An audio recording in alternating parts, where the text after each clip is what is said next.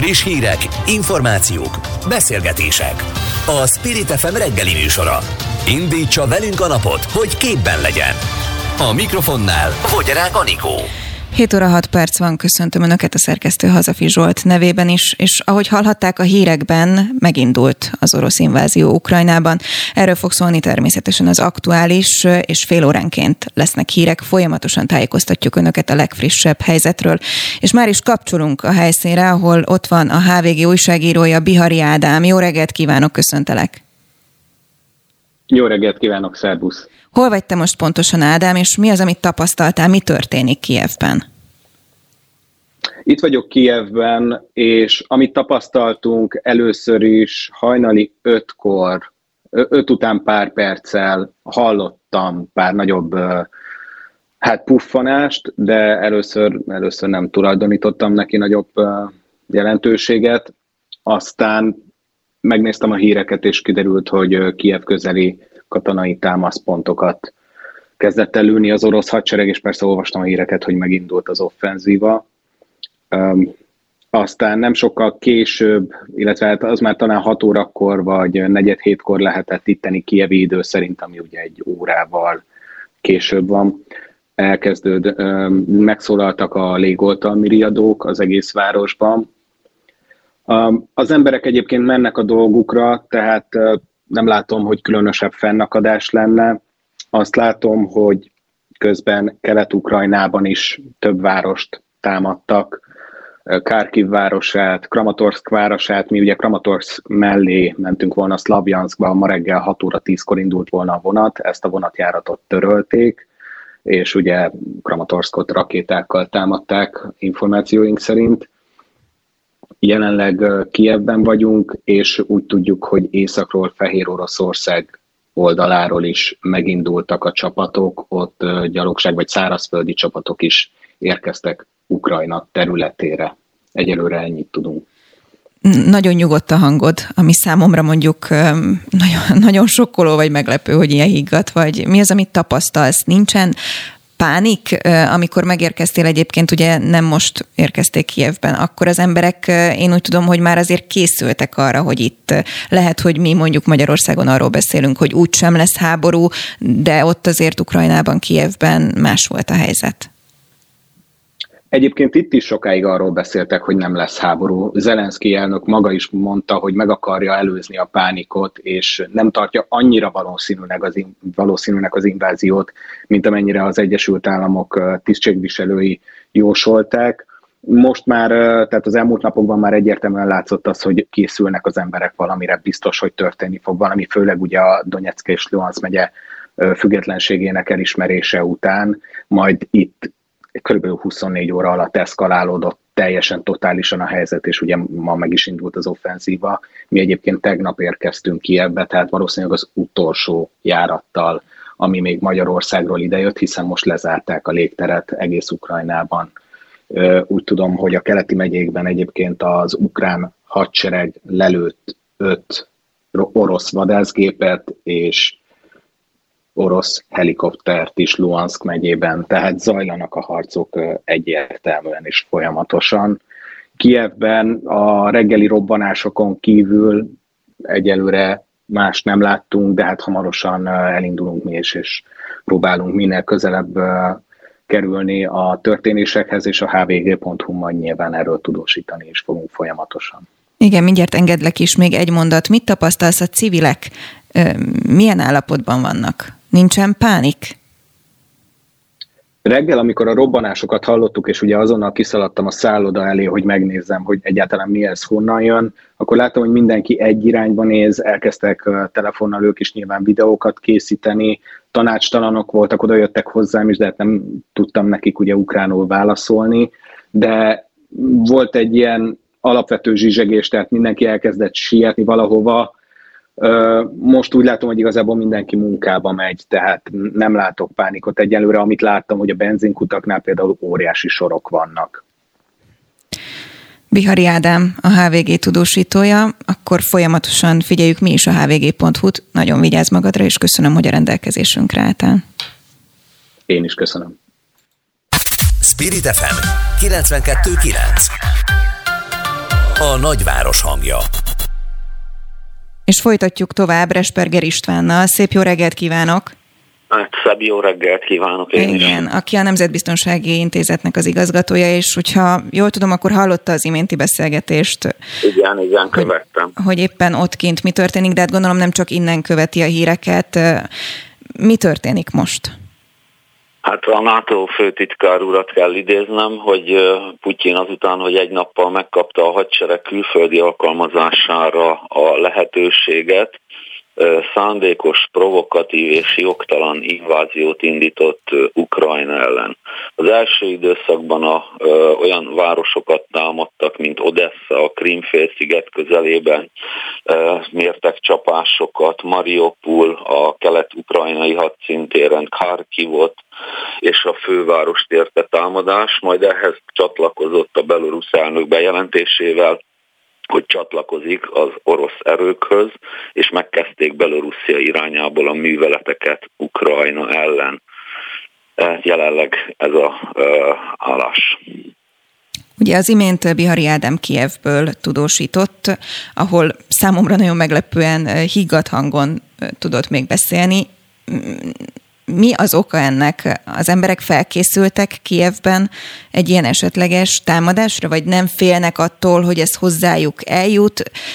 Mi történik a civilek oldaláról? Hogyan kell ezt elképzelnünk? Hát a civilek ugye közel 2014 óta hasonló helyzetben élnek, hogy az orosz haderő a közelükbe volt. Most váratlanul érhette őket a támadás, hát ilyenkor ugye a szokásos bevásárlási láz, megtankolni az autót és esetleg felkészülni menekülésre, ez lehet bennük, de mivel már nagyon sokszor átélték ezt, szerintem még nem realizálódott bennük, hogy megindult egy nagyon erőteljes invázió Ukrajna ellen. Hogy jutottunk el idáig? Oroszország ugye azt mondta, hogy hát, hogy elismerte ezt a két szakadár területet, bemegy kvázi békefenntartó célra, de akkor még, még nagyon az volt a kommunikáció, hogy itt nincs szó invázióról. Mi a cél? Egész Ukrajna elfoglalása? Hát ha Putyin beszédét figyelemmel követjük, ugye egyrészt lefegyverezni Ukrajnát, nácitlanítani, illetve azt is közzétette, hogy az ukránok megválaszthatják saját maguk majd, hogy ki irányítsa őket. Azaz nyilvánvaló, hogy a belorusz irányból induló offenzívának a főváros lesz az egyik célpontja. Már a szakadár területeken, már a bombázások, a hadi üzemek, hadipari repülőtereknek a bombázása mutatja, hogy elég nagy megszállásra is készülnek. Mire kell nekünk itt Magyarországon készülni? Ugye azt lehetett hallani, hogy, hogy oda csoportosítanak a magyar határ mellé katonákat, elsősorban ugye a menekült hullámra, az esetleges menekült hullámra készültünk fel. Most miben íródik át a forgatókönyv? Forgatókönyv egyel tovább lépett, hiszen így ugye csapatokat csoportosítunk át a, a ukrán határ mellé. Ugye ilyenkor a felderítő erőkből viszünk át embereket, hogy a felderítést fokozzuk, előkészítjük a határnak az ellenőrzését, felkészülünk ugye a sebesültek, menekültek fogadására tömegesen, tehát rengeteg feladata lesz ott a honvédségnek, bár azért ez még hónapokig eltarthat, amíg mondjuk a közel ezer kilométerre megkezdődő invázió ezekre a területekre is elér. Tehát a Magyar Honvédség mindenképpen a lakosság védelmét fogja ellátni ebben a térségben, és reméljük meg is nyugtatja ott az embereket, hogy a Magyar Honvédség megvédi őket. Igen, Szijjátó Péter külügyminiszter körülbelül egy órája posztolt is a Facebookon a következőt. A háború a legrosszabb forgatókönyv. A feladat most, mint mindig a magyar emberek biztonságának garantálása. Kievi nagykövetségünk működik, az Ukrajna területén tartózkodó magyarok számára rendelkezésre áll, a munkatársaim a helyszínen minden segítséget megadnak. Mi a feladata ilyenkor odakint Magyarországnak, vagy mondjuk egy követségnek? Hát nyilván a követségi feladatokban benne van, hogy amennyiben válsághelyzet alakul ki egy ország területén, akkor is a magyar állampolgárok védelmét, biztonságba helyezésétben segítséget kell nyújtaniuk. Nyilván azoknak, akik kérik a segítséget, minden segítséget meg fognak adni, és szükség esetén valamilyen humanitárius folyosón, légihídon keresztül elhozzuk azokat az embereket, akikre akik nincsenek biztonságban. No, hogyan, hogyha ugye Bihari Ádámtól az imént azt hallhattuk, hogy majd, hogy nem ők lehettek az egyik utolsók, akik berepülhettek Kievbe. Ilyenkor egyébként mi a katonai protokoll, hogyha elindul egy hát kvázi háború, ezt most már háborúnak nevezhetjük egyáltalán, akkor az első lépés lezárni a légtereket, tehát hogyan tovább, milyen lépések vannak? Hát nyilvánvalóan ilyenkor a polgári légitárságok elől Ukrajna légterét le fogják zárni, hiszen harci cselekmények folynak, légvédelmi rakéták vannak a térségben, nagyon nagy hatótávolságúak, 300 kilométerig hatásosak, tehát itt a polgári légi közlekedés nem lesz megengedett, de nyilván a harcok szünetében lehetőség lehet más repülőterekről is bejutni, illetve elhozni embereket. Nyilván ehhez megfelelő egyeztetésekre lesz szüksége a külügyminisztériumnak, erre szükség lesz. A repterek lezárása után egyébként mi az, ami még kiemelten fontos, mondjuk Kievben mi történik, ugye hallottuk azt is, amit ön is mondott, hogy az emberek ilyenkor pánikszerűen mondjuk esetleg elkezdik felvásárolni a, a benzint, vagy élelmiszereket. Mi fog történni ott most a következő órákban ön szerint? Az biztos, hogy nem a normál életet fogják élni, hiszen a belorusz erőkkel meginduló orosz erőknek az lesz a célja, hogy Kievet nyilván gyűrűbe fogják, illetve bekerítsék a fővárost. Sajnos nem nagy távolságra van, 150-180 kilométerre van a határtól, tehát ha az oroszok folytatják a precíziós csapásaikat, illetve a haderő előre mozgását, akkor ez nagyon gyorsan megtörténhet. Mennyire maradt Ukrajna egyedül? Kap NATO segítséget? Mire számíthat? Hát a NATO-tól politikai támogatást, illetve diplomáciai téren minden támogatást megkaphat több ország szállított nekik páncéltörő rakétákat, kézilégvédelmi rakétákat, felszerelést, tábori kórházat, tehát amit a nemzetközi jog megengedett, azt megtette nagyon sok NATO ország, hogy egyedül maradt, hát nyilván mivel nem NATO tag, ezért katonai segítséget nem tudunk a részére nyújtani. Azt gondolnám én civilként, hogy különleges helyzetben vagyunk, hiszen az egy dolog, hogy mondjuk NATO tagok vagyunk, de szomszédok. A menekült esetleges menekült áradaton kívül mi az, amire Magyarországnak fel kell készülnie, illetve mondjuk diplomáciai szempontból Magyarországnak mi a feladata ilyenkor Ukrajnával szemben? Hát nyilván a támogatásunkról fogjuk biztosítani Ukrajnát, illetve mindig ugye ott a magyar kérdésnek a tisztázása, illetve a magyar kisebbség védelme érdekében, illetve ezeket figyelembe véve fogjuk alakítani a külpolitikai feladatainkat is a térségben. Szintén iszonyatosan fontos kérdés a kárpátaljai magyarok helyzete, hiszen amikor még csak arról beszéltünk az elmúlt hetekben, hogy esetleg háború alakulhat ki, akkor sokan attól tartottak, hogy kvázi őket fogják előre tolni. Mire számíthatnak a kárpátaljai magyarok?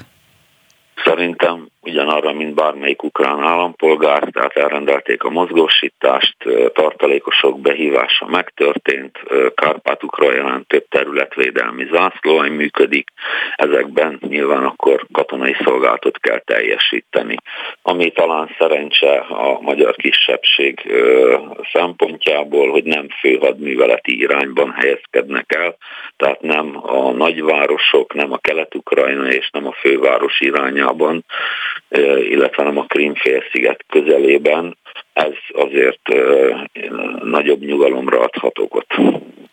Ugye Kiev mondhatnánk, hogy odébb van, 1000-1100 kilométerre, no de pláne Donetsk, ami azt hiszem még, még messzebb, ugye, ahogyan is mondta, 1300 lehet. Elérhetnek ezek a harcok, vagy a háború a keleti határig? Én azt gondolom nem, hiszen a, a művelet célja az egyrészt a Nyeszter folyóig, főként az orosz ö, ö, többségű területeknek az uralma, illetve a főváros uralma, és esetleg kikényszeríteni egy ö, ö, választást hasonló forgatókönyvvel, mint a Krímfélsziget annektálása idején. Tehát ö, nem hinném, hogy célja lenne az orosz haderőnek a magyar határig kijutni. Ilyenkor, hogyha Oroszországot vesszük, és mondjuk az ukrajnai helyzetet összehasonlítva, ez egy kvázi villámháború, vagy elhúzódó harcokra kell számítani, hogy látja? Én azt gondolom, mivel mennyiségi, minőségi és katonai nyelven fogalmazva döntőfölényben van a támadó fél, ezért nem lesznek elhúzódó harcok, lesz ellenállás, nyilván már kaptunk jelentéseket repülőgépek lerövéséről, de olyan mértékű és olyan nagy területről tud támadást indítani az orosz-belorusz erő, hogy hosszú ideig nem fog tudni ellenállni a ukrán haderő. Hogy látja, hogy a következő óráknak egyébként mi a legfőbb kérdése?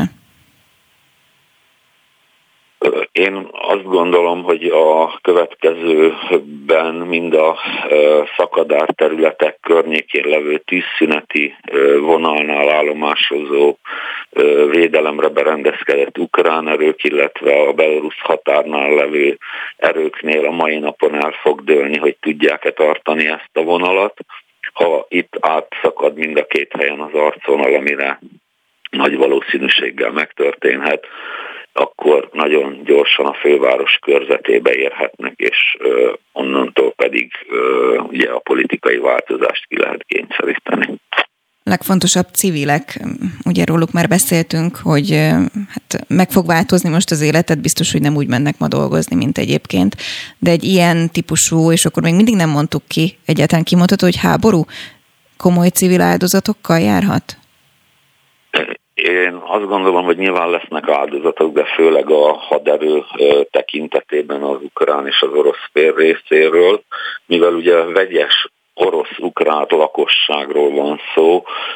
Nem hinném, hogy az oroszoknak is célja lenne nagyvárosok bombázása, hiszen mostani csapásaik is azt mutatták, hogy repülőterek, katonai bázisok, illetve olyan térségekben folytattak precíziós csapásmérést, rakétacsapásokat, ahol a későbbiekben műveleteket terveznek, vagy manővereket az ukrán haderő ellen. Tehát nem tömegével fognak meghalni civilek. Érdekes kérdés az, hogy korábban beszéltünk arról, amikor még esetleges háborúról beszéltünk, hogy az ukrán katonák jelentős részét Oroszországban képezték ki, és hogy felmerülhet az is, hogy egy esetleges háborúnál mondjuk nagyon sok olyan szimpatizáns ukrán katona van, aki kvázi átáll. Ezt a helyzetet egy picit elmagyarázná nekünk, hogy hogy volt ez? Hát nyilván ugye az Ukrajna nagyon sokáig a Szovjetunió része volt, a közös haderejük volt, a katonák tisztek képzését általában orosz irányítás alatt végezték, a felső vezetőik, a, most már nem, de a korábbiak nyilván Oroszországban végeztek, ott tanultak, illetve hát ugye a nemzetbiztonsági szolgálataiknak is nagyon szoros kötődése volt Oroszországhoz, képzés, a műveletek végrehajtása tekintetében.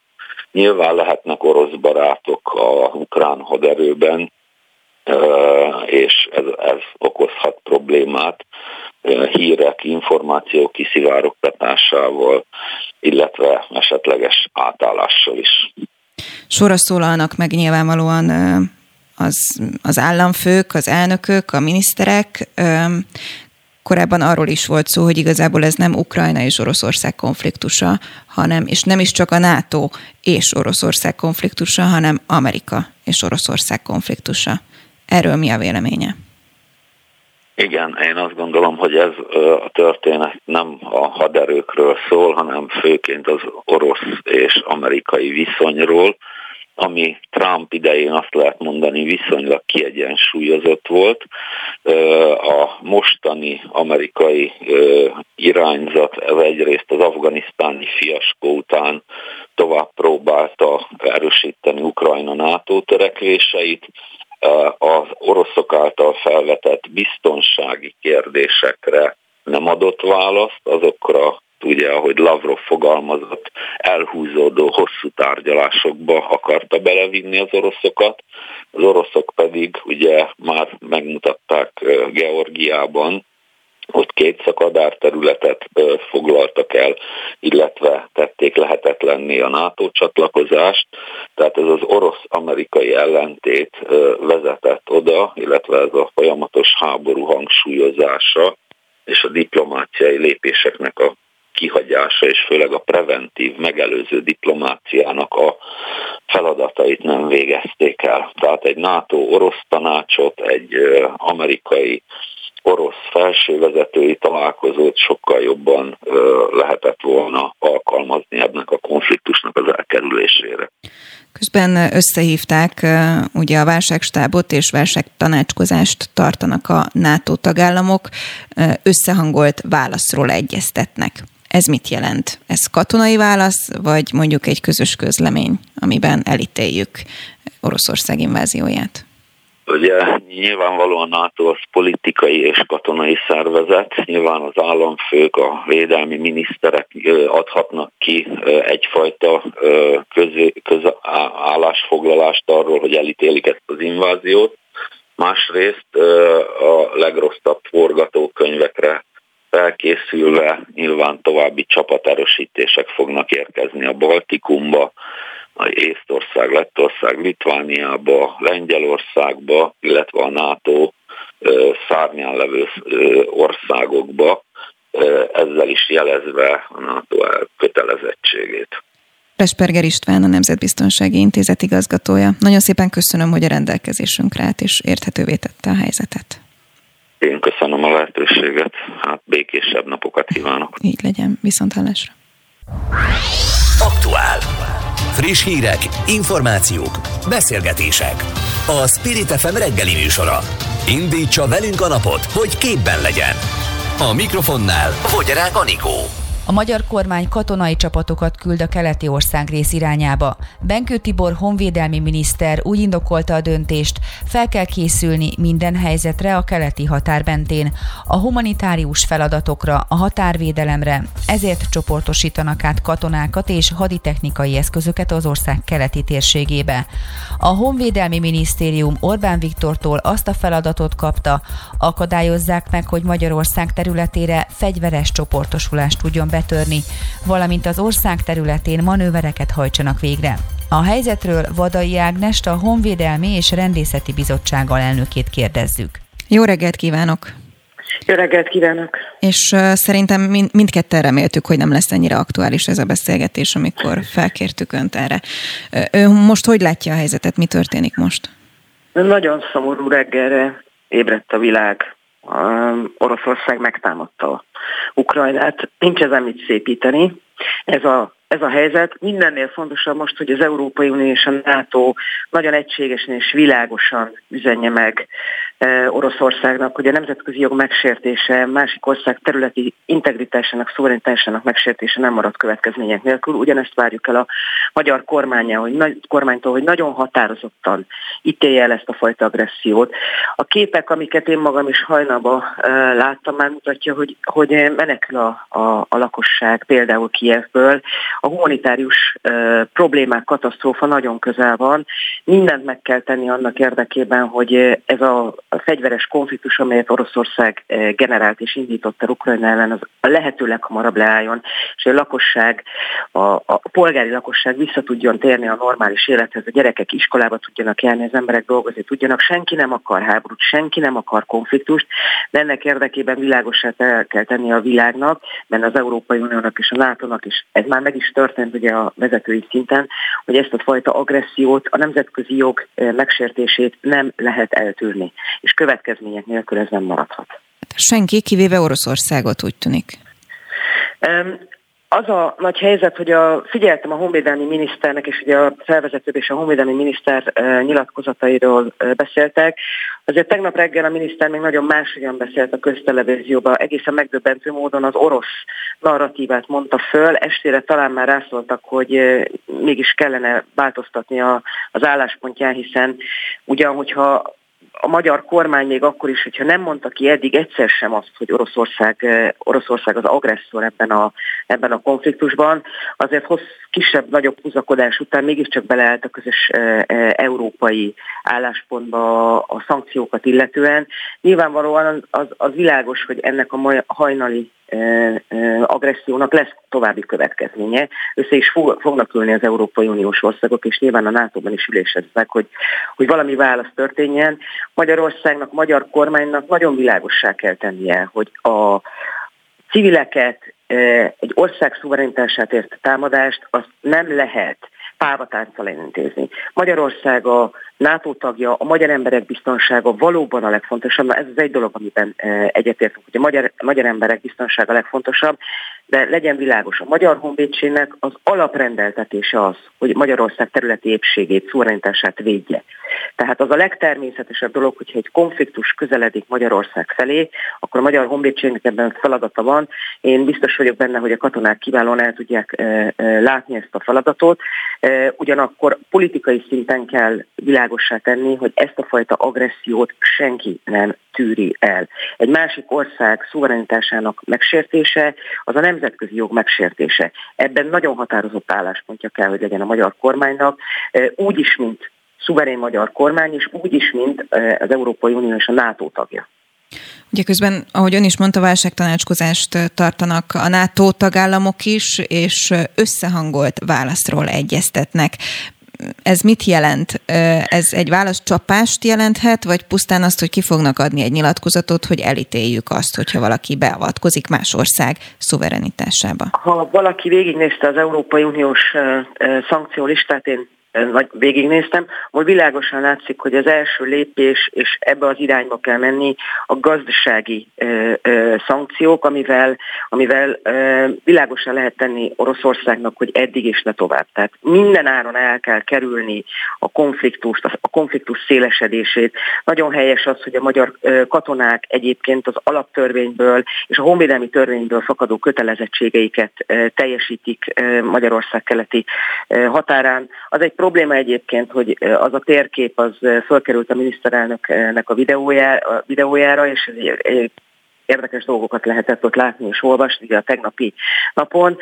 Holnap ülésezik a Honvédelmi és Rendészeti Bizottság. Én azt gondolom, hogy nagyon fontos, hogy a Honvédelmi Minisztérium és a Katonai Nemzetbiztonsági Szolgálat képviselői eljönnek. Talán érdemes lesz kiegészíteni ezt a beszámolót a belügyminisztérium beszámolójával is, hiszen tegnap este éppen az ATV-ben mondta el a, a honvédelmi miniszter, hogy a honvédelmi minisztériumon túl a belügyminisztériumnak lesz feladata abban az esetben, hogyha itt humanitárius segítséget kell nyújtani az ország területén. Az ember élet az mindennél fontosabb. Az emberek életét re vigyázni kell, ha itt valóban az történik, amit vizionál a, a, a tárca vagy a kormány, akkor nagyon-nagyon föl kell, föl kell készülni. Egyébként Ami mi? Mi ez a vízió? Hát ha látták azt a térképet, azon a térképen 600 ezer menekültel számoltak. Mi nem tudjuk, hogy honnan van ez a, a, a szám, de nyilvánvalóan pénteken a Honvédelmi és Rendészeti Bizottság ülésén a minisztérium és a Katonai Nemzetbiztonsági Szolgálat ugyan az átülés keretében, de, de sokkal több információval fog bennünket ellátni. Jelen pillanatban a kormánynál van minden információ, ez, ez nagyon lényeges. Tehát országgyűlési képviselők semmilyen releváns, hivatalos információval nem rendelkeznek meg. Ez, ezzel a konfliktussal kapcsolatosan, ezzel az orosz agresszióval kapcsolatosan valamennyi információ a kormánynál van, és ebben szükséges az, hogy egyébként az országgyűlés illetékes bizottságának tagja is kapjanak felvilágosítást, és ez szükséges, akkor nyilvánvalóan a magyar állampolgárok. De még egyszer szeretném hangsúlyozni, a béke az egy természetes igény. A humanitárius katasztrófát azt minden áron meg kell akadályozni, és a magyar kormánynak nagyon határozottan állást kell foglalnia az orosz agresszióval szemben, az Európai Uniós a NATO tagjaként is, és olyan módon is, mint magyar kormány. Ennek érdekében végig kell gondolni, hogy milyen egyéb szintek lehetnek annak érdekében, hogy Oroszországot ki lehessen ebből a konfliktusból teljes mértékben szorítani, és ki lehessen szorítani nyilvánvalóan abból a helyzetből Európát, amiben az orosz agresszió miatt került. Ugye azt láttuk, hogy gazdasági szankciók vannak, személyek elleni beutazási szankciók vannak, Különféle vagyonbefogyasztások vannak. Az ukrán fél kérte azt, hogy Oroszországot zárják ki a SZIF bankközi rendszerből. Nyilvánvalóan el kell azon gondolkodni, hogy milyen egyéb gazdasági szankciók lehetségesek annak érdekében, hogy az agresszió és ezzel együtt a humanitárius katasztrófa ott, ott, ott, annak ott vége legyen. Erről nyilván mind az Európai Unióban, mind a NATO-ban tárgyalni fognak. Az biztosan tudom, hogy van olyan külügyminisztériumi kollega, aki ébren van, mert már hajnalban kommentelt az én Facebook oldalamra. Én azt javaslom, hogy ne az én oldalamon Facebookozzanak a külügyminisztérium politikai vezetői, hanem legyenek szívesek leülni és nagyon határozottan elítélni Oroszország agresszióját Ukrajnával szembe, és mindent megtenni annak érdekében, hogy a humanitárius katasztrófa az, az, az ne, ne történhessen meg. Nagyon röviden úgy tudom, hogy katonai tudományokból doktorált. Milyen háborúra számít? Villám háborúra, vagy elhúzódóra? Én nem katonai tudományokból doktoráltam, hanem e, nemzetközi kapcsolatokból. Elnézést. Tehát, e, e, azt most nem lehet megmondani, hogy, hogy, hogy mi, fog, mi fog igazából történni. Ugye, ahogy jeleztem, a miniszter, eh, a honvédelmi miniszter tegnap reggel olyan orosz narratívát mondott fel a köztelevízióban, ami enyhén szólva is megdöbbentő volt. Orosz békefenntartókról beszélt a honvédelmi miniszter a televízióban. Eh, a békefenntartásról Magyarországnak van tapasztalata, az biztos nem ilyen. Eh, jelen pillanatban azt látjuk, hogy, hogy a szakadár területeken túlmenően, én is csak a tudósításokat láttam, eh, Kiev környéki katonai eh, célpontokat is lőttek, és több nagy városban is eh, lőttek katonai célpontokat. Nem lehet pontosan látni, hogy, hogy hol, fog, hol fog ez megállni. Egy dolgot biztosan tudunk, a háború a senkinek sem jó sem Oroszországnak, sem Ukrajnának, sem Európának, sem az Európainak, sem NATO-nak. Éppen ezért mindenáron meg kell találni azt a módot, ahogy tárgyalásos diplomáciai módon, vagy akár a szankciókkal együtt véget lehet vetni ennek a, a konfliktusnak, ennek az agressziónak. Mindenkinek az az érdeke, hogy Európában béke legyen, ennek érdekében minden lépést meg kell tenni. Vadai Ágnes, nagyon szépen köszönöm, hogy a rendelkezésünkre állt. Köszönöm, viszont hallásra. Spirit FM 92.9 A nagyváros hangja a modern Ukrajnát teljes mértékben Oroszország, pontosabban a bolsevik kommunista Oroszország hozta létre. Ukrajnában soha nem volt hagyománya a valódi államiságnak, érvelt Vladimir Putyin orosz elnök, amikor Oroszország függetlenként ismert el két kelet-ukrajnai régiót. Hová vezet, ha történelmi alapon kezdjük el a határokat átszabni? Krekó Pétertől, a Political Capital igazgatójától várjuk a válaszokat. Jó reggelt kívánok! Jó reggelt kívánok, üdvözlöm a hallgatókat. És igen, a bejátszónk készítése óta itt közben kitört úgy tűnik a háború a szomszédunkban.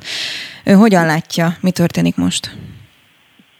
Hát szerintem elég egyértelmű a helyzet, megindult a, az orosz invázió, és hát az első mondat szerintem az kell, hogy legyen, hogy kinyilvánítjuk a teljes szolidaritásunkat a Ukrajnával, az ukrán néppel szemben, mert, mert itt egy hát sokáig tagadott, utána pedig pedig relativizált, de ez már teljesen egyértelmű, hogy ez tényleg egy katonai beavatkozás, amiről szó van, hogy pontosan mennyire jutottak előre az orosz haderők, és szerintem jelenleg még az ellentmondásos hírek tükrében nehéz megállapítani, de hát el kell mondani hogy azzal együtt, hogy azért Ukrajna nagyon komoly fegyverre rende, fegyver arzenállal rendelkezik, ez egy nagyon egyenlőtlen küzdelem.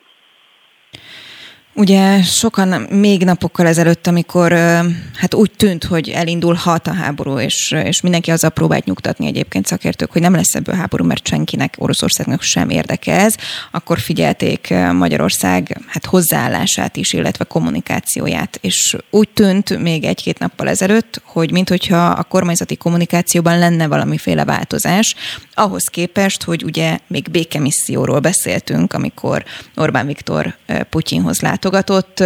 Néhány nappal ezelőtt már azt a posztot láthattuk az ő részéről is, hogy hát abszolút kiállunk Ukrajna mellett. Hogyan látja, mi az oka ennek a fajta változásnak? Én azért ezt egy nagyon óvatos és minimalista változásnak érzem. Nyilván szerintem a korábbi nagyon orosz barát nyilatkozatokhoz képest, azt ne felejtsük el, hogy nem volt még olyan EU és NATO tagállami vezető Orbán Viktoron kívül, aki csak és kizárólag Moszkvába tett volna, és baráti látogatást, más EU-s tagállamok vezetői vagy Kievbe mentek, vagy Kievbe és Moszkvába, és ez egy nagyon fontos különbség. Tehát ehhez képest szerintem egy, egy pozitív jel, hogy az elmúlt napokban beszélt Orbán Viktor Zelenszky elnökkel, és támogatta, vagy biztosította arról, hogy támogatja Ukrajna szuverenitását, az is egy előremutató jel, hogy bár korábban Orbán Viktor a szankciók ellen érvelt, most egyértelműen kijelentette, hogy Magyarország támogatja a szankciókat, illetve ma fognak szavazni egyébként, és azt várhatjuk, hogy a magyar fél is megszavazza őket. Tegyük hozzá, hogy ennek van magyar vonatkozása is, mert a paksi beruházást is veszélybe sodorhatja tekintettel arra, hogy ez a bank amelyik finanszírozza a Paksi projektet, az, az maga is tiltólistára került. Tehát ezek szerintem előremutató lépések.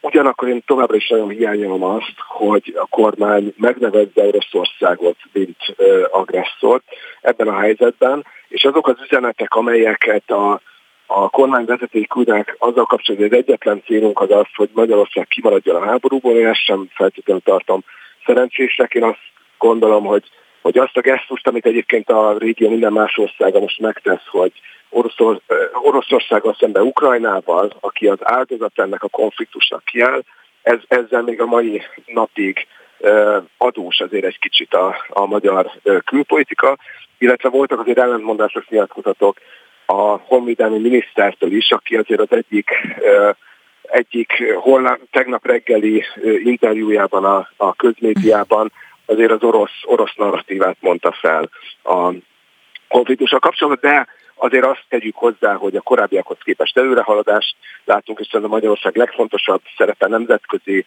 szempontból most az, hogy a szankciós politikának nyújtson támogatást.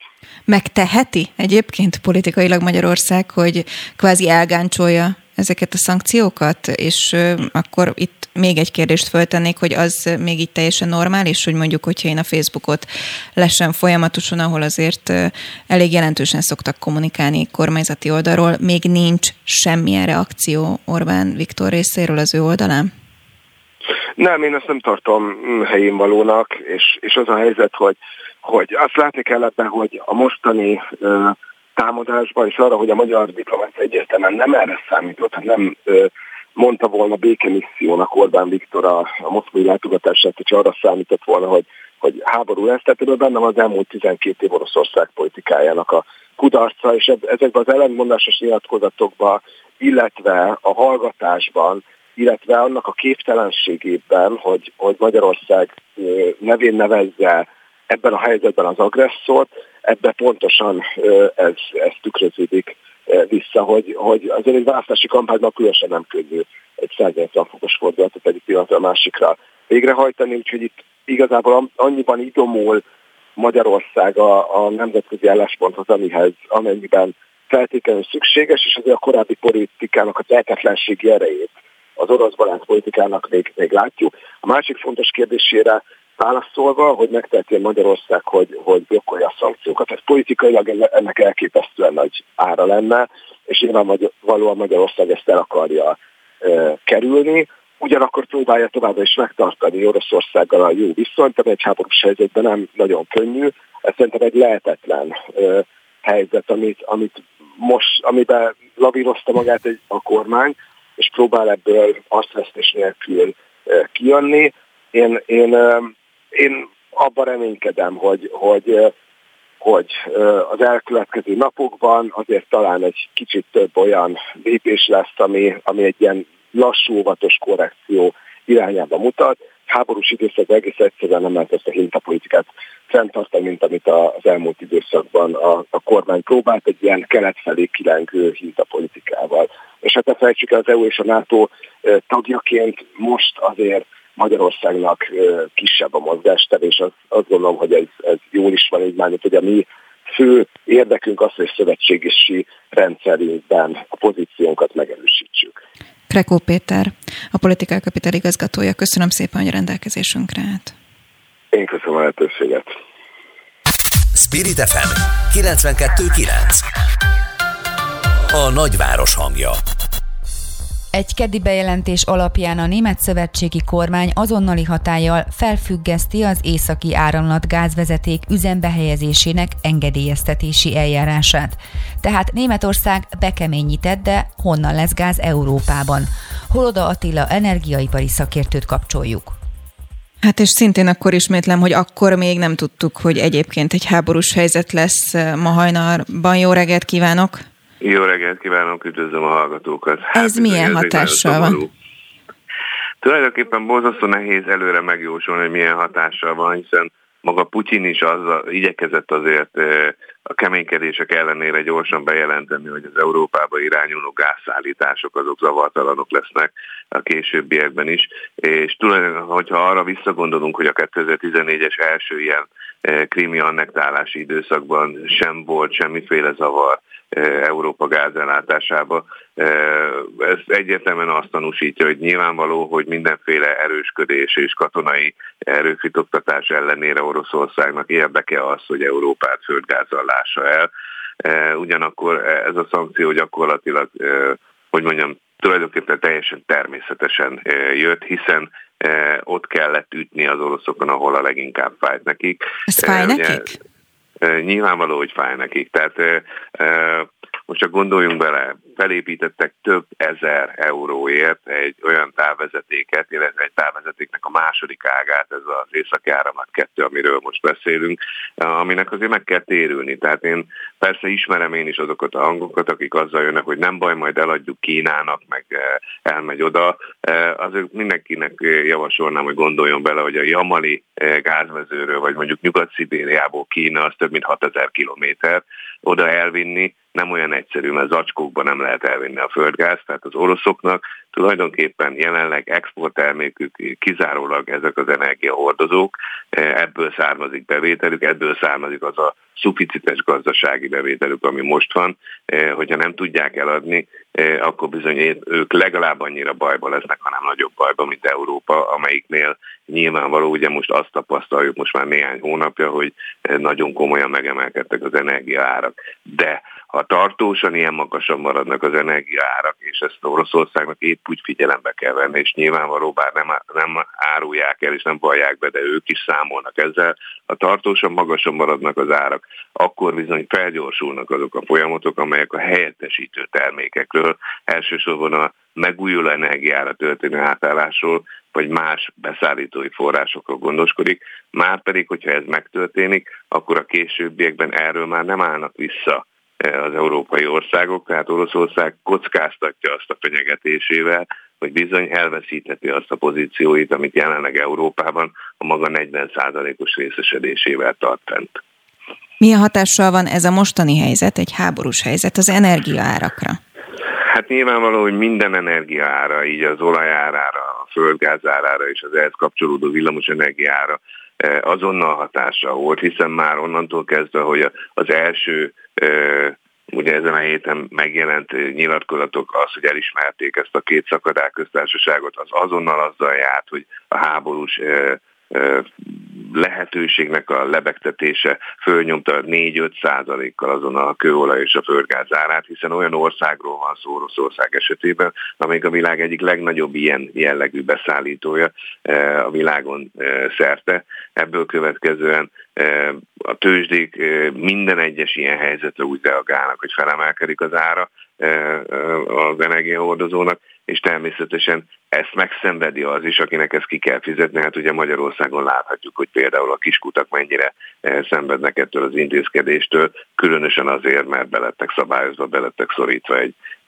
fix ára egy államilag szabályozott ára, amiből természetesen már csak veszteségük van. Tehát arra kell most felkészülnünk, hogy az elkövetkezendő időszakban emelkednek a azonnali piaci árak, ugyanakkor Magyarország esetében is, de nyilván más ország esetében is vannak hosszú távú szerződések, amelyek rögzítenek bizonyos árakat. Ezek egyfajta késéssel fogják úgyis csak közelíteni az így meg több vagy bekövetkezett áremelkedéseket, tehát azonnal nem fog változni senkinek az energiára, kivéve a benzinkutakon, ahol nyilván azonnal emelkedne ilyenkor az értéke vagy az ára ezeknek az energiaordozóknak mivel Magyarországon jelenleg van egyfajta szabályozott rendszer, ezt nem fogjuk észrevenni. Kicsit a magyarok ebből a szempontból el is vannak kényeztetve, hiszen hátradőlünk nem értjük, hogy miért szenved Európa az energiaáraktól, miközben azt nem látjuk, hogy ennek az árát valahol valakinek meg kell fizetni, és mi leszünk azok, hiszen a magyar kormánynak nincs saját pénze,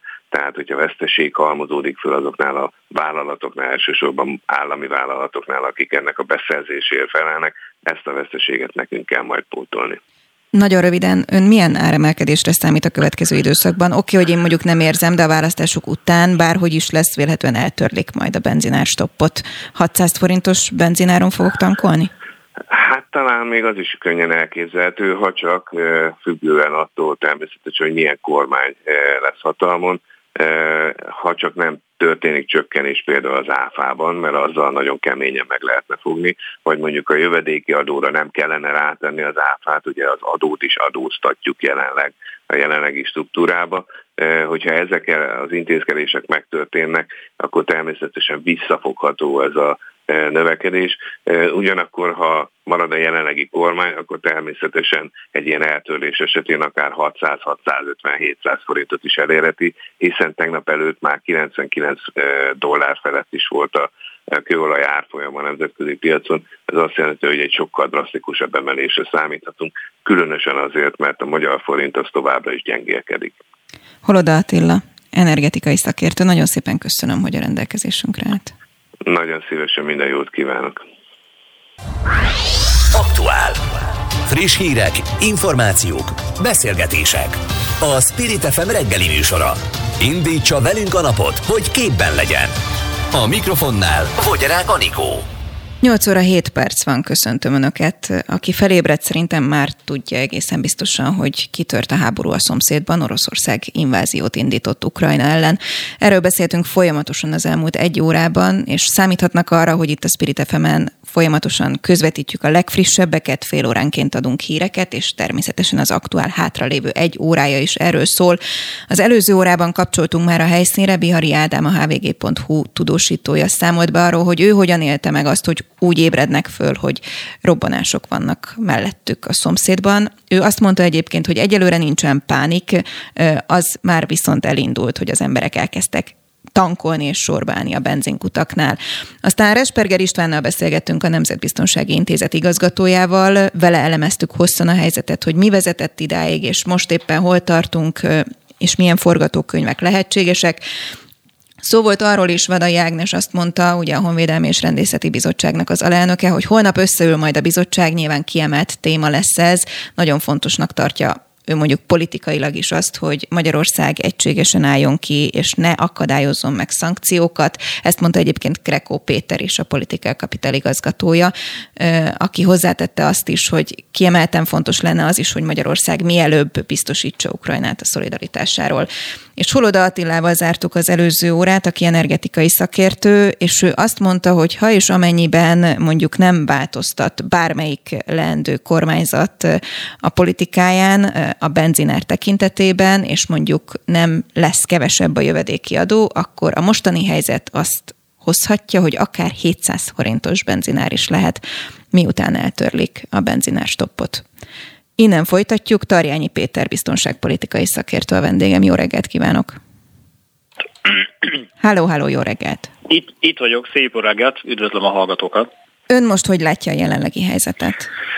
Nézd, hát kijelenthetjük, hogy kitört a háború Ukrajna és Oroszország között. Az biztos, hogy Oroszország erre a támadássorozatra felkészült, precíziós támadásokat hajt végre a rakéta technológiáin keresztül az ukrán katonai támaszpontok ellen, elsősorban légvédelmi rendszereit semmisíti meg, illetve tulajdonképpen már olvashattuk is, hogy légvédelmi rendszerek szempontjából Ukrajna összes fegyverrendszere megsemmisült az elmúlt órákban. Ezt ugye az orosz tájékoztatás adta, illetve hát az várható, hogy a kommunikációs és összeköttetésért biztosít, vagy összeköttetés biztosító rendszereket fogja ugyanígy támadni Oroszország, illetve támadta is az elmúlt órákban. Igazán, ha egy mondatban össze kéne foglalni, Oroszország arra törekszik, hogy pestésen szólva megvakuljon Ukrajna katonai szempontból, tehát ne tudja követni Oroszország katonai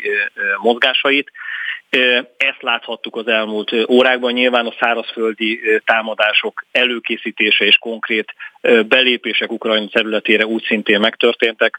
Olvasható az, és ezt az ukrán határőrség megerősítette, hogy három irányból hatolt be az orosz haderő Ukrajna területére, egyrészt Fehér Oroszország irányából, ugye a szakadár területek, tehát Donetsk és Luhansk irányából, illetve a Krímfélsziget irányából ez azt is előrevetíti, hogy az, amikor arról beszélt Putyin elnök hajnal négy órakor, hogy demilitarizálni akarják eh, Ukrajnát, ez arról szól tulajdonképpen, hogy az ukrán eh, haderőt teljes egészében meg akarja semmisíteni. Eh, Oroszország, hogy Ukrajna teljes egészében védtelenné váljon. Ennek nyilvánvalóan lesznek politikai következményei is, tehát megdönteni kívánják a mostani ukrán politikai erőt, és hát nyilván az egy nagyon-nagyon beszédes félmondata volt Putyin elnöknek, amikor arról beszélt, hogy felelősségre fogják vonni az ukrán vezetést. Ez csak úgy lehetséges, hogyha az ukrán vezetést az orosz haderő és az orosz különleges egységek az elkövetkező napokban valahogyan elfogják. Tehát egyik oldalról itt megint egy kettős beszéd van Oroszország részéről. Azt mondja Moszkva, hogy nagyon-nagyon törekednek arra, hogy ne lépjenek át olyan fajta vonalakat, demarkációs vonalakat, amelyeket eddig láthatunk, vagy láthattunk, de ennek ellenére egyébként teljes egészében kijelenthetjük azt, hogy Ukrajna egésze katonai szempontból támadás alatt áll. Ezek a precíziós fegyverek lehetőséget biztosítanak arra, és ebben egyébként azt gondolom az oroszok eddig igazat mondtak, hogy nagy tömeges civilek ellen induló támadás ne történjen, de ennek ellenére én azt gondolom, hogy rengeteg halott van már most az ukrán haderő részéről. Ez egy pucs ezek szerint? Én nem pucsnak hívnám, mert a pucs az ugye belső erők oldaláról uh-huh. történik. Ez egy, ez egy invázió, aminek a végső hozadéka Oroszország számára az tud lenni, hogy egy olyan Ukrajna jön létre, ami teljes egészében orosz barát, sőt én nem is azt mondanám, hogy orosz barát, hanem teljes egészében Oroszországtól függő országgá válik. Döbbenetes az, amit most látunk, és hát különösen ugye annak tekintetében, hogy most olyan hírek is napvilágot láttak, hogy az a videófelvétel, amin egyébként Putyin elnök konkrétan a támadás bejelentéséről beszél, vannak olyan elemzések, amelyek azt mutatják, hogy ez tulajdonképpen hétfőn született. Uh-huh. Ez azt jelenti megint csak, hogy Oroszország sohasem tartotta azokat a diplomáciai lépéseket fontosnak és lehetségesnek, amelyeket egyébként az elmúlt időszakban kommunikáltak. Tulajdonképpen Oroszország ha ezek a hírek igazak, kijelenthető, hogy Oroszország végig erre a háborúra és erre a megszállásra készült. Ez most civilként kérdezem, meglep bárkit? Tehát, hogy én most így nem kaptam sokat ettől a hírtől, tehát, hogy ez nem, nem idegen Oroszországtól, illetve mondjuk az ő képüktől. Én azt gondolom, hogy a józan észben azért pontosan az elmúlt száz év történései alapján azért a biztonságpolitika is valahol hitt. Én is hittem abban, hogy lesz diplomáciai megoldás, bíztam benne. Az, hogy idáig jutunk, az egyébként valamilyen szempontból bármennyire is furcsa lesz az, amit mondok, az orosz politika kudarca. Mert amikor egy ország fegyveres eszközökhöz nyúl, az egyébként valahol a gyengeség jele. Ez azt mutatja, hogy Oroszország egyébként gazdaságilag gyenge, hogy a térséget másképpen nem tudja befolyásolni, maga mellé állítani, gazdasági programokon keresztül például, hanem csak a fegyveres lehetőségben lát egy ilyenfajta leigázó megközelítés mentén megoldást. Ez baj. Villámháború lesz? Én azt gondolom, hogy az ukrán haderőnek nagyon-nagyon sok esélye nincs Oroszországgal szemben. Ki kell jelenteni azt, hogy a NATO nem fog beavatkozni ebbe a konfliktusba, de ez nem jelent nyíltan, tehát nyíltan nem fog beavatkozni, de ez nem jelenti azt, hogy például hírszerzési szempontból már most ezekben a percekben is mondjuk nem támogatja Ukrajnát, egyszerűen azért, ahogy előfogalmaztam, hogy Ukrajna ne legyen vak, tehát nagyon-nagyon fontos most az ukrán haderőnek az, hogy a megsemmisült saját kommunikációs és hírszerző rendszereik ellenére azért valahogyan információhoz jussanak az orosz haderő mozgásaihoz kapcsolódóan. Tehát én azt gondolom, hogy ilyen, ilyenfajta rejtett segítséget fog kapni Ukrajna, de Mit jelent az összehangolt válasz, amiről most egyeztetnek a NATO tagok? Akkor ez egy aranyos kiadott közlemény, hogy nem szép dolog, ami ott történik? Nem, nem. Én azt gondolom, hogy ennél azért precízebb és pontosabb választ fog adni a, a NATO és fájóbb válasz Oroszországnak. Egyrészt azt kell látnunk, hogy már a balti államok oldaláról bejelentették, hogy fegyverekkel támogatni fogják Ukrajnát, de nyílt katonai erővel nem fog megjelenni a, a NATO, és a hírszerzési, és ezt higgyék el a hallgatók, hogy fontos, hogy Ukrajna lássa Oroszország manővereit, ezt mindenképpen meg fogja oldani a NATO az elkövetkező időszakban. És hát van a másik rész, ugye a gazdasági szankciók témaköre. Én azt gondolom, hogy az elkövetkező órákban azt is olvasni, hallani fogjuk, hogy konkrétan Putyin elnök és a családja irányába is szankciókat fog bevezetni a világ. Tehát fájó lépések lesznek Oroszországnak, de azért azt is tegyük hozzá, hogy nem gondolom, hogy Oroszország egyébként ezekre a válaszlépésekre nem készült fel. Biztos vagyok benne, hogy számoltak hát, ezzel. Mint hogy egy elég erős fenyegetést is tett rögtön az elején. Ez ugye azt mondta, hogy ha bárki beavatkozik a konfliktusba, olyan válaszlépéssel szembesül, amit még nem látott a világ.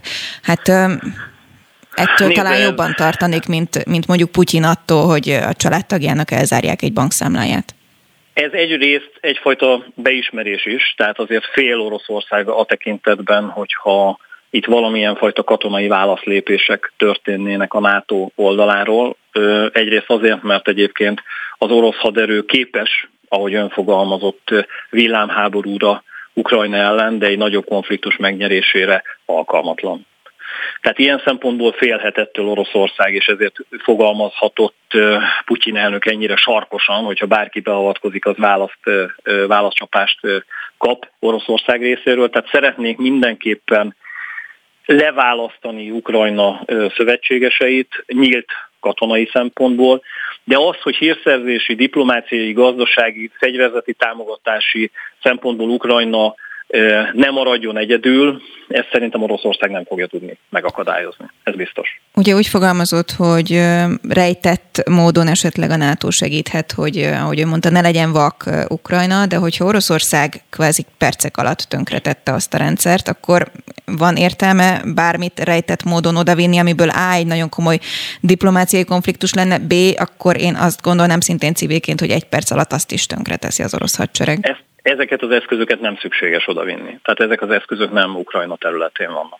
Ezek az, ezek az eszközök például a világűrben vannak, ezek az eszközök a Fekete-tenger olyan térségében vannak, amelyek tulajdonképpen Oroszország nem bír hatással, Románia területén, Lengyelország területén, tehát hogy erre a NATO azért felkészült, nem most, sok-sok tíz évvel ezelőtt. Mi magyarok mire számíthatunk? Eljuthat-e egyébként a keleti határig? Nekünk kell ott a jelenleginél erősebben mozgósítani? És nagyon fontos kérdés ugye, hogy mi a helyzet a kárpátaljai magyarokkal. Sokan azt mondták, hogy ha és amennyiben lesz egy háború, őket kvázi előre fogják tolni az ukránok.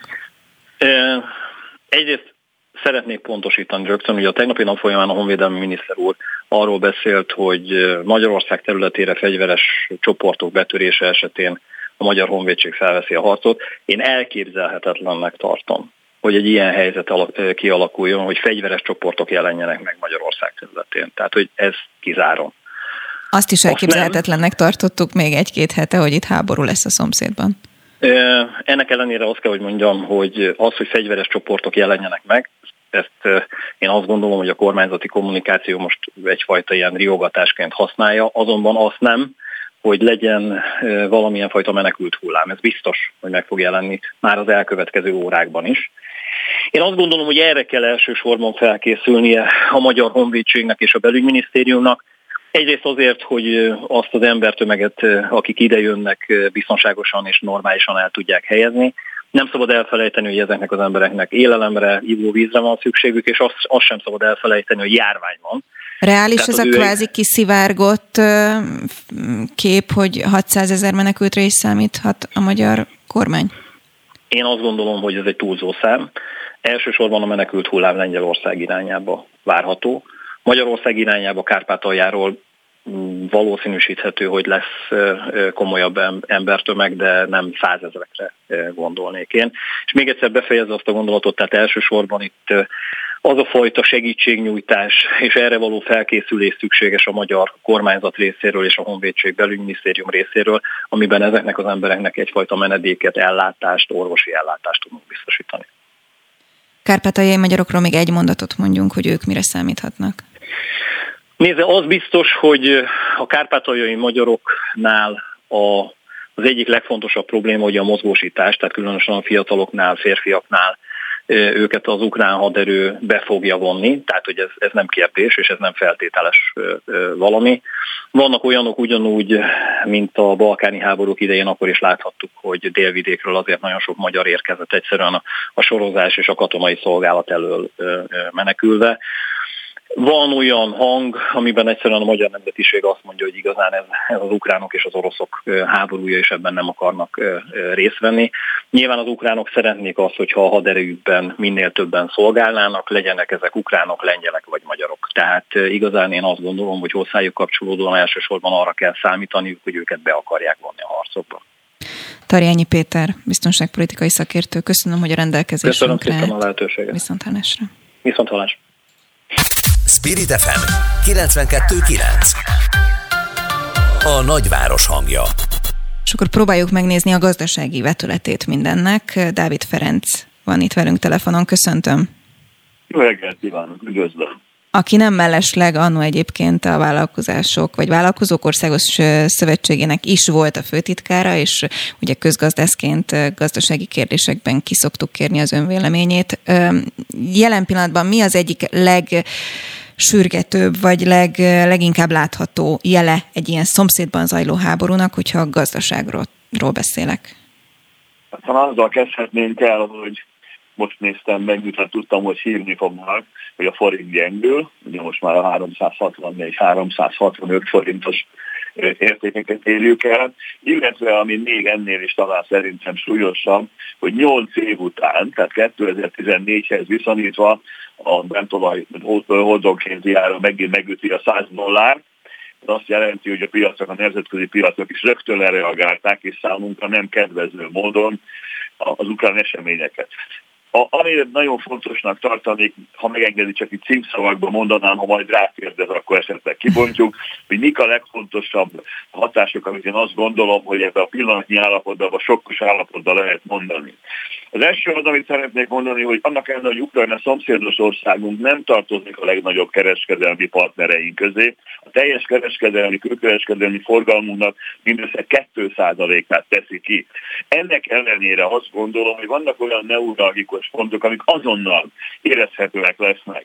Az első és legfontosabb, talán a szakmámból is kiindulva, munkaerőpiaci kérdésként közelítem meg az ügyet, hiszen a Kárpátaljáról is, illetve a keleti, a támadott területekről is igen intenzív munkavállalói áramlat jött az elmúlt években Magyarország, mert elsősorban gondoljon az építkezésekre, nagy beruházásokra. Vannak olyan magyar beruházások, ezrével dolgoznak, Ukrajnából érkezett, vendégmunkások. Az ő mozgásuk nyilvánvalóan korlátozottá fog válni, nem csak a behívások miatt, mert nyilvánvalóan többségében férfiak dolgoznak, hanem egyáltalán a határ átjárhatósága miatt. Na most, hogyha már a határ átjárhatósága lesz, tehát munkaerőpiaci hatása biztos, hogy lesz. A másik ugye a, a határ átjárása. Nyilvánvalóan Magyarországnak meg kell erősíteni. A honvédelmi miniszter tegnapi nyilatkozata szerint nem azt mondom, hogy határzár lesz, de hogy egy fokozott ellenőrzés lesz a határon, az egészen biztos. Ez nem csak a munkaerő áramlását fogja korlátozni, hanem a határmenti kereskedelmi forgalmat is fogja gátolni. nagyon fontosnak tartom, hogy 2016 óta Magyar, Euró, az Európai Unió és Ukrajna között egy átfogó szabadkereskedelmi megállapodás van. Ez a megállapodás nyilvánvalóan az érvényesülésre, ami az export-importra vonatkozóan kedvezményeket tartalmaz, ez döcögősen fog működni, és az ország háborús helyzetbe került, elismerten háborús helyzetbe. Megnéztem azt is, hogy Magyarország és Ukrajna ugyan nem túl intenzív kereskedelmi kapcsolatban, melyek mégis azok a pontjai, ahol érzékelhető hatások lehetnek. Magyarország exportja elsősorban járműből, gyógyszerekből és elektronikai termékekből jelentős. A behozatal szempontjából gondolom nem meglepő módon élen áll a földgáz, a villamosenergia, és ami a mezőgazdaságot érintheti, erősen érintheti, az állati takarmány, ami viszont már érzékenyen érintheti a gazdálkodókat.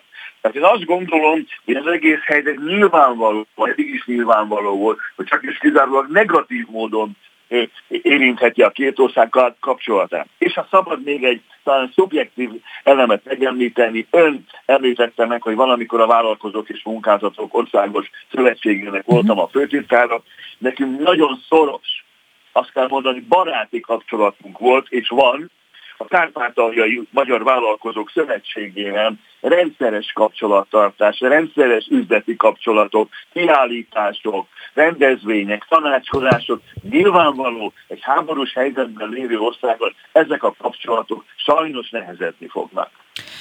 Beszéljünk egy kicsit arról a munkapiaci vetületéről is, hogy jelenleg is vannak nálunk Ukrajnából munkások vagy dolgozók. Én magam is ismerek ilyet egyébként kozmetika területén, aki, aki Ukrajnából érkezett és itt dolgozik vele is szoktam egyébként folyamatosan beszélni arról, hogy tartja a családdal a kapcsolatot, és mi a helyzet. Velük mi van, illetve mi van akkor, hogyha itt, ha nem is százezres, de ezres nagyságrendben megpróbálnak menekültek érkezni, vagy csak mondjuk kárpátaljai magyarok átjönni a békébe? Én azt gondolom, hogy a mind a kettőt felvetette, mind a kettő e, e, előfordulhat. Tehát itt ön bizonyára most nem, nem vagyok benne biztos, mert nem mondta, de egy magyar anyanyelvű kozmetikusról beszél. Igen. De jelzem, Magyarországon nem csak magyar anyanyelvű dolgoznak. Tehát, hanem mondom, épp a háborús területekről is jönnek. Azt nem tartom kizártnak, hogyha nagy tömegben érkeznek Magyarországra, akár magyar anyanyelvűek, akár ukrán anyanyelvűek, valamiféleképpen lehet őket foglalkoztatni. Az egy más kérdés persze, hogy lesz olyan kapacitás Magyarországon elsősorban munkásszállások vonatkozásában, és ha ilyen tömegek jönnek, akkor itt foglalkozás egészségügyi kérdés is felmerül, ne felejtsük, erre még rárakódik a járvány is, hogy ők hogy lehet majd ezeket az embereket gyorsan a munkaerőpiacra integrálni, nem tudom. De attól nagyon tartok, hogy az a fiatal férfi korosztály, amelyik átjárna vagy jönne Magyarországra dolgozni, az egyik fele, ami nagyon szomorú, szintén itt reked, a másik fele meg szerintem mától, miután hadi állapotot rendeltek el, és Ukrajnában nem önkéntes a katonaság, hanem sorozás, sorozás van, ezeket a férfiakat nem engedik át már a határon, nem fognak tudni átjönni. Hosszan fogunk még erről beszélni, Dávid Sajnos, Ferenc. Azt gondolom, igen. Köszönöm, Köszönöm hogy a rendelkezésünkre állt. Szép napot! Minden jót önnek! Aktuál.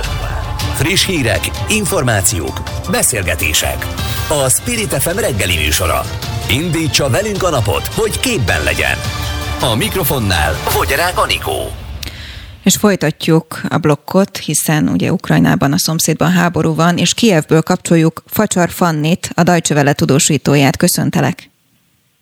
Jó napot, jó reggelt kívánok! Hol vagy te most, Fanni, éppen, és mit tapasztalsz? Pontosan Kievben vagyunk, eddig a hotel előtt élőztünk, most megint a hotelben vagyunk, és egy picit elmagyarázzam, hogy én hogy, hogy, hogy, hogy ér, mentem át ezeken a történeteken ma reggel, hajnal négyre arra ébredtem föl, hogy valaki az ajtókat csapkodja a hotelban, de nem ajtócsapkodás volt, hanem, mint kiderült, robbantások voltak, különböző, többször is voltak robbantások hajnal négy és hajnal öt között, na most ezt hozzá kell mondani, hogy pont hajnal négykor, reggel négykor volt, ez, az, ez a hát eléggé meglepetésként értett beszéd Vladimir Putyintól, aki elhatározta, hogy a keleti részre bevonul Oroszország, vagyis a Russian troop. A probléma viszont az, vagyis a kihívás a mostani helyzetben az az, hogy nem csak az keleti rész van fenyegetve az inváziótól, hanem az egész ország. Kiev sose nem gondolta, még az előző napokban is, amikor az emberekkel beszéltem, nem gondolta senki, hogy itt tényleg lesznek robbantások, és hogy, hogy, hogy az orosz hadsereg teljesen bevonul ebben az országban. Eddig mindenki abban reménykedett, hogy ez a konflikt a Donbass regióban marad, és ott lesz egyfajta lehetőség, még mindig egyfajta valamilyen diplomácia, diplomáciai lehetőség Oroszország és Ukrajna között valahogy egy, egy, egy solution találni erre az egész helyzetre. Ez nem így néz ki, nagyon sok ember sajnos pánikben esett, ami azt jelenti, hogy hosszú sorok vannak a benzinkútnál, az emberek próbálják a, a, a, a, elhagyni Ukrajnát nyugat felé, és nem tudjuk, hogy mi fog történni a következő órákban. Ezek nagyon-nagyon nehéz órák Ukrajnában, nagyon nehéz órák itt Kievben.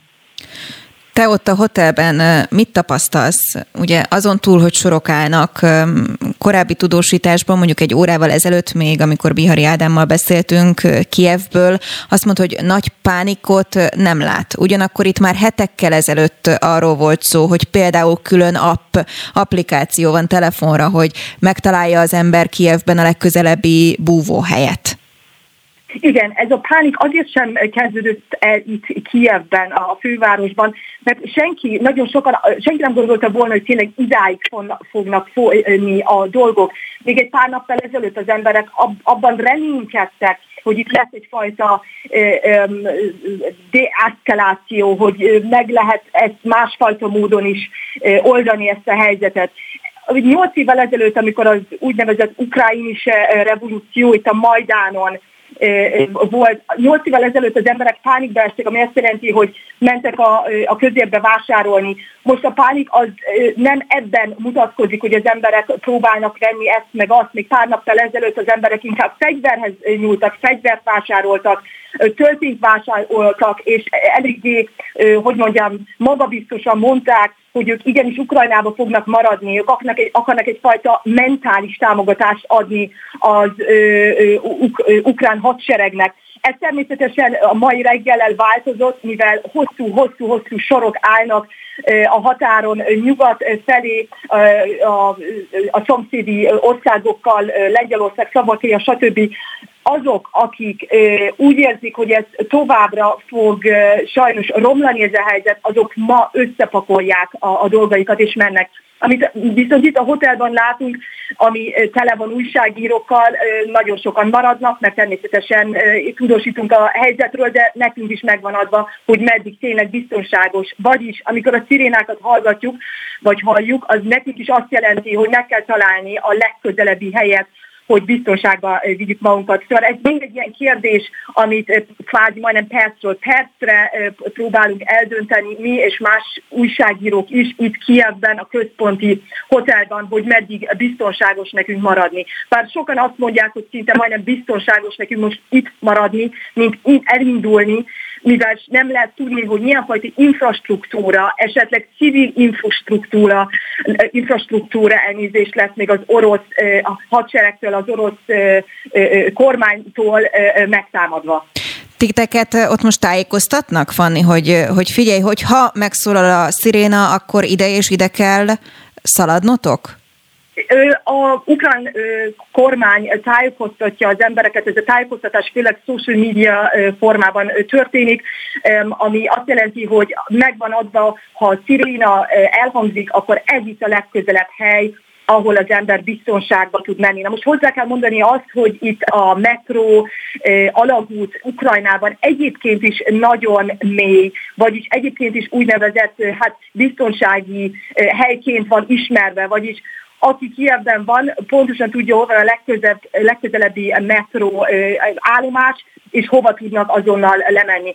Azt hozzá kell tenni, hogy Ukráj, Ukrá, Ukrajna 8 éve háborúban érzi magát, mivel a keleti, keleti része, a keleti regió, a Donbass regió 8 éve háborúban van a szeparatistákkal. Vagyis az emberek itt fel vannak készülve erre sajnos 8 év óta, hogy mindig lehet egy, úgyfajt, egy úgynevezett eszkaláció. Tehát senki nem gondolta, hogy tényleg ez az eszkaláció ilyen hamar, és eléri Ukrajnát, de nem csak Ukrajna keleti részét, hanem most már Kievről beszélünk, Harkivról beszélünk. Ezek mind városok, akik Ukrajna rész, vagy közepi részén vannak, nyugati részen, vagy Harkiv, ami a Ukrajna provincban van, ami, ami a Donbass határához csatlakozik kvázi, de nem a Donbassban van, ami azt jelenti, hogy itt most már nem arról van szó, hogy a orosz hadseregek csak, csak a Donbass részen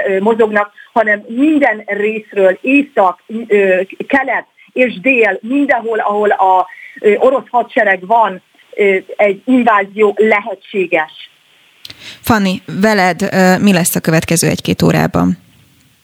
Őszintén szólva nem tudom, de úgy, mint minden más nemzetközi média, úgy mi is koordinálunk természetesen az úgynevezett Emergency Unit-tal, akivel konzultálunk szintén itt Ukrajnában, az ukrán csapattal, és szintén Berlinben, ahol a központunk van a Dolce Vellének. Természetesen, és ezt ugye megtanulja minden riporter, még milyen, milyen, milyen helyzetbe kerül, hogy a döntést a végén nekünk kell hozni, a döntést nem teszi meg senki helyettünk, és természetesen reméljük, hogy a jó döntést hozzuk. Facsar Fanni, a Deutsche Welle tudósítója Kievből, akit hallhattak az iménti percekben. Köszönöm szépen, hogy a rendelkezésünkre álltál, és hát nagyon vigyázzatok magatokra. Köszönöm szépen. Spirit FM 92.9 A nagyváros hangja. És Csehi Ferenc van itt velünk telefonon, köszöntöm. Kezdett sokkal jó reggelt kívánok! Aki a Nemzetbiztonsági Hivatalnak is volt főosztályvezetője, és hát ha minden igaz, akkor mindenféle titkos szolgálati információi is lehetnek. Én on, onnan indulnék, hogy az ön szerint elképzelhető, hogy felröppent az a hír, hogy a hajnali beszéde a Putyinnak az nem is hajnali beszéd, hanem már esetleg hétfőn felvett beszéd volt, és ha és amennyiben ez elképzelhető, az lehetséges, hogy erről titkosszolgálatok nem tudnak? Nézze, az elképzelhető, hogy ez egy korábbi rögzítés, természetesen, és csak a, a közzététele volt kérdés, hogy ez mikor, attól függően, hogy hogyan indítják meg a hadműveletet. Hát én azért úgy gondolom, hogy amennyiben ezt az oroszok úgy igazából el akarják fedni ezt a történetet, akkor nem biztos, hogy ez, ezt a kisbíró kidobolja.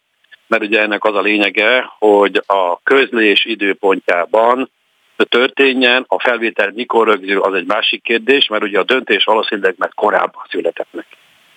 Igen, ezt mondják, hogy ez arra utalhat, hogy igazából ö, Oroszország kvázi mindig is számított arra, hogy akkor ő itt ö, nem fog beszélgetni, hanem megtámadja Ukrajnát.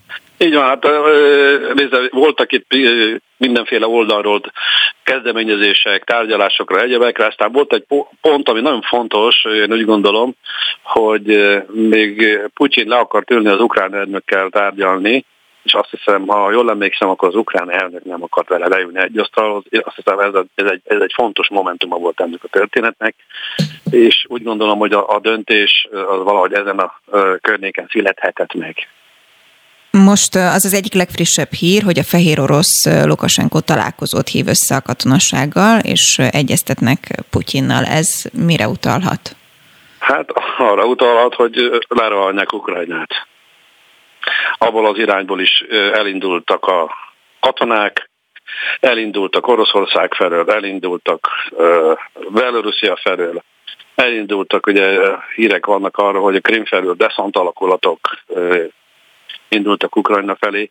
Tehát itt, itt már nem csak arról van szó, amiről pár nap ezelőtt még bíztunk, hogy az elszakadni kívánt tartományok kig elmennek, és akkor ott megállnak, hanem itt egész Ukrajna lerohanásáról van szó. Ilyenkor titkos szolgálati szempontból mi a protokoll? Magyarországon mi történik?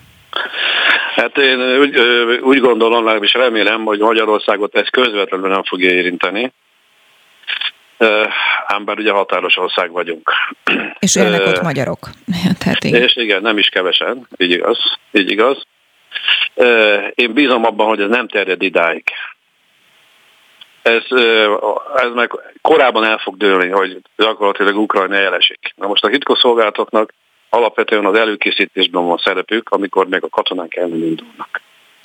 A felderítésben, a célpontok kijelölésében itt vannak döntő szerep, döntő szerep a titkosszolgálatnak, ilyenkor mindedik minden a katonai hírszerzés alá van rendelve, de hát itt úgy gondolom, hogy itt ukrán és orosz relációban különösebb felderítésre nem nagyon volt szükség, mert nagyon sokáig egy szimbiózisban élő ország részéről volt szó, mert ugye Ukrajna a Szovjetuniónak egy tagállama volt. Tehát itt mindenki ismer mindent az ellenfélről, hát itt most már ugye ellenségről kell beszélni, nem ellenfélről, tehát itt különösebb felderítésre nem volt szükség. Minden az oroszok rendelkezésére állt, ami egy hadművelet megindításához kell, a megfelelő erőförény, a célpontok, amiket ugye el kell találni még mielőtt a szárazföldi hadsereg beindul, és ez jelen pillanatban is így zajlik lehet, hogy én túl dimenzionálom a titkosszolgálatok szerepét nemzetközi szinten, de azért azt szerintem tudható, hogy mondjuk az amerikai és az orosz hírszerzés, vagy titkosszolgálat biztos, hogy toppon van. Ezért én civilként nem annyira látom azt elképzelhetőnek, hogy amikor elindul nálunk egy háború kvázi csettintésre, akkor arról senki nem tudott a világon, és nem készült erre. Igen, ez egy nagyon jó kérdés, csak gondolja vissza arra, hogy az Egyesült Államok elnöke bejelentette, hogy 16-án az oroszok megtámadják Ukrajnát. Aztán ugye hát csak egy újságolvasó ember kell hozzá, eh, mert olvashatta, hogy az orosz és a kínai eh, első számú vezető, a kínai olimpiai adat abba állapodtak meg, hogy oroszok hadműveletet nem indítanak meg az olimpiákat. Uh-huh. Aztán még eh, hagyd tegyek még hozzá azt, hogy ugye Afganisztánban úgy vonultak ki az amerikaiak, hogy a, az amerikai hírszerzés olyan tájékoztatót adott az amerikai elnöknek, hogy az afgán hadsereg fel van készítve minden fegyverekkel felszerelve, központi hatalom biztosítása rendben van. Három nap alatt összeadott.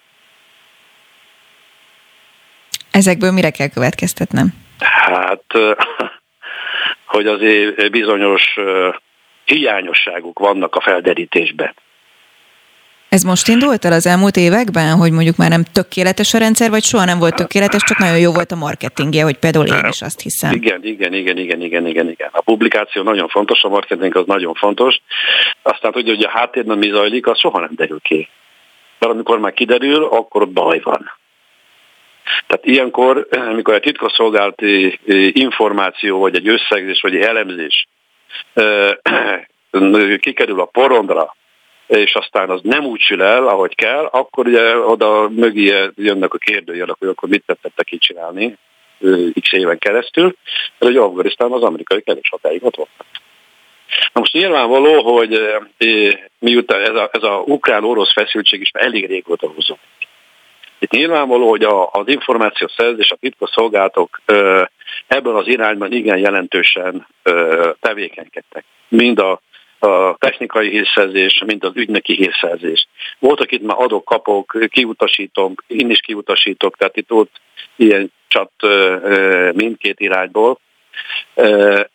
De hát az, hogy megakadályozzanak egy ilyen katonai akciót, az ehhez nagyon kevés volt nem megakadályozni, de gondolom, tehát mondjuk felderíteni, pláne, hogyha azt mondta, hogy a konfliktusok előtt van kiemelt szerepe, szerepe a titkosszolgálatoknak, akkor Igen. azt gondolom, hogy ők most itt elvileg nagyon dolgoztak az elmúlt időszakban. Igen, de most akkor gondolja, gondoljunk arra, hogy szóval az Egyesült Államok első számú embere kiáll a világ elé, és azt mondja, hogy az oroszok 16-án, ebben a 16-án megtámadják Ukrajnát és akkor egy tréfára vették a dolgot már itt keleti irányból. Olvastam a, a az orosz külügy szóvivőjének egy ö, olyan publikációját, hogy azt mondta, hogy most már meg kéne kérdezni az amerikaiakat, hogy mi mikor támadunk, mert a szabadságomat így fogom irányítani. Szóval így, így, így nem állunk ki a publikum elé. Vagy alul informáltak vagyunk, ha pedig ilyen információnk van, az rossz. Szóval ö, ez egy kicsit hát komolytalannak tűnik. Az viszont ugye nem komolytalan, hogy hajnalban Oroszország megtámadta hát Ukrajnát. Ez komoly. Sajnos ez még néhány nappal ezelőtt is ugye néhány nappal ezelőtt is nem volt ennyire egyértelmű legalábbis számunkra. Hát vagy legalábbis én, én utólag azt gondolnám, hogy senki nem merte mondjuk kimondani azt, hogy itt lehet, hogy lesz háború, hogy Igen, mondjuk itt különösen egy ilyen jellegű háború, mert ugye a, a, ha már háborúról beszélünk, akkor ugye úgy indult el, hogy az elszakadó tartományok kérnek egy katonai fenntartó erőt, akik ott biztosítsák azt, hogy az ukránok ne foglalják vissza. Na most, ha csupán erről van szó, akkor egy ekkora katonai erőt ott a határon nem célszerű tartani, mert ez egy brutális katonai Hát pont ezért mozgás. vélem azt, ez hogy egyébként a szakértők azok pontosan tudták, hogy mi történik. Most a következő órákban mi várható röviden? Nézze, hát következtetni arra a lehetséges, ami elindult, azt befejezik. Na most, hogy Putyin fejében hogy áll össze ez a történet, ez nem biztos, hogy a miénkben is úgy áll össze. Nekem volt szerencsém egy időben közelről megszemlélni ezt az orosz nagyhatalmi magatartás és koncepciót, ott a kitűzött cél az mindig elérendő. Na most valószínűleg a célpontok, amiket célba vettek most, jelen pillanatban még a szárazföldi alakulatok megindulását, az azt mutatja, hogy végig mennek Ukrajnán. Nagyon ijesztő, amit mond. Nagyon. Csehi Ferenc, nagyon szépen köszönöm, hogy a rendelkezésünkre állt, és nyilván innen folytatjuk majd holnap. Én is, én is köszönöm, minden jót kívánok. Böngésző. Mivel foglalkoznak a vezető internetes portálok? Hogyan találnak egyes híreket? Mire kattintanak a legtöbben? Böngésző. A Spirit FM reggeli műsorának online lapszemléje. Címlapsztorik, értekezések, izgalmas információk. Böngésző. És megjött hozzám Hazafi Zsolt szerkesztőm, köszöntelek itt is. Jó reggelt kívánok a hallgatóknak. Bár azt hiszem percenként kommunikáltunk az elmúlt két órában, és nagyon köszönöm neked is, meg a Kittinek is, aki a te segédszerkesztőt, hogy ilyen szinten profin összerántottátok alám ezt az adást, mert hogy tényleg kettő óra arról szólt itt nálunk a Spirit fm hogy, hogy mi történik, és kapcsoltunk mindenhova, és mindenféle oldalról beszélgettünk a helyzetről szakadjunk el ettől a keréstől, és nézzük meg, hogy mi van egyébként az országban? Vagy mondjuk, hogy amúgy mi lett volna a mai aktuálban? Hát inkább mondd el azt, hogy mi lett volna a mai aktuálban. Minden vendéget ugye le kellett mondani. Köszönjük a megértésüket, tőle. igen, hogy nyilván nem tudtunk foglalkozni sok témával, meg politikusokkal sem, Vadai Ágnes azért volt kivétel, mert ő ugye a Honvédelmi Bizottságban is benne van, úgyhogy az fontos szempont volt. Akkor én egyet szemléznék, ami azért itthon napjainkban igen fontos, az nyilván a pedagógusok elégedetlenségi mozgalma. Újabb és újabb iskolák csatlakoznak egyébként ehhez ami azt jelenti, hogy nem veszik fel a munkát, nem dolgoznak a tanárok, tiltakozván ugye az ellen, hogy elvileg nem sztrájkolhatnának, ami nagyon furcsa helyzet. Csütörtökön egyébként mondok egy-két iskolát, mert én is kapom mindig a legfrissebbeket, hogy éppen hol. A Szilágyi Erzsébet gimnáziumban, van általános iskola, Molnár Ferenc általános iskolában, Lovasi László gimnáziumban, Veszprémben, van egy speciális általános iskola, a Fekete István általános iskola, és még sorolhatnám Dunaújváros, 60, stb. stb. Egyre több iskola csatlakozik egyébként ehhez a mozgalomhoz. Nem tisztem véleményezni ezt, de szerintem fontos, hogy mondjuk el, hogy a szülők legyenek türelmesek. Igen, igen, de ettől függetlenül az minden online, online felületen a háború uralja a címlapokat. Tudod, hol nem mondok egyet? Mm, Orbán Viktor Facebook oldalán. Hát nyilván Egy ő, kanyi hang nincsen még. Neki nagyon-nagyon meg kell gondolni a minden mondatát. Hát vagy még alszik. Szerintem kizártnak tartom. Ez az egy felmentés. Én kizártnak tartom, azért szerintem azért ezt nagyjából mindenki tudta, hogy, hogy lesz ebből, vagy lehet ebből egy konfliktus. Elég felkészültnek tűnik különben a, magyar kormány szerintem nagyon sok olyan információjuk van, amit nem hozhattak nyilvánosságra.